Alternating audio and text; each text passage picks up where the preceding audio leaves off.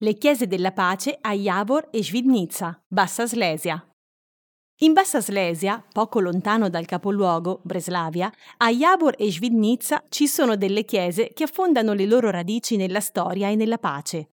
Queste infatti si chiamano chiese della pace e sono chiese luterane costruite nel XVII secolo, in seguito alla pace di Westfalia, 1648, per simboleggiare la fine della lunga e sanguinosa guerra di trent'anni.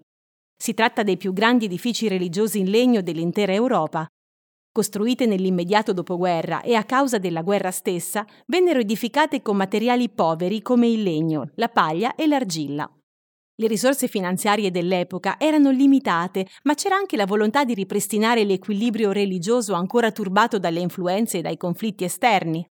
Le chiese, nonostante il loro aspetto modesto, all'interno vennero curate in maniera esemplare. Infatti tuttora i ricchi ornamenti barocchi le rendono piacevoli ed accoglienti. Tra le altre caratteristiche, la capienza. Le chiese possono ospitare migliaia di persone, la chiesa a Javor, per esempio, può accogliere fino a 6.000 fedeli, mentre quella di Svidnica può contenere fino a 7.500 persone. Se ce n'è una della cui visita non si può fare a meno, è la chiesa della pace di Svidnica. Ubicata sul cimitero evangelico e resa onirica e fiabesca dai dipinti presenti sui soffitti e sulle mura che si rifanno alla visione di San Giovanni dell'Apocalisse. In questa chiesa, dotata di particolari organi, viene organizzato anche il Festival di musica di Johann Sebastian Bach.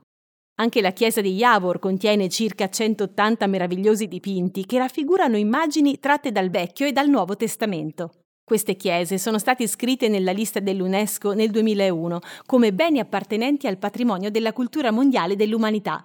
Storia, religione, arte, semplicità e bellezza tutto all'interno di singoli edifici che hanno bisogno di essere apprezzati per la narrazione che portano con sé.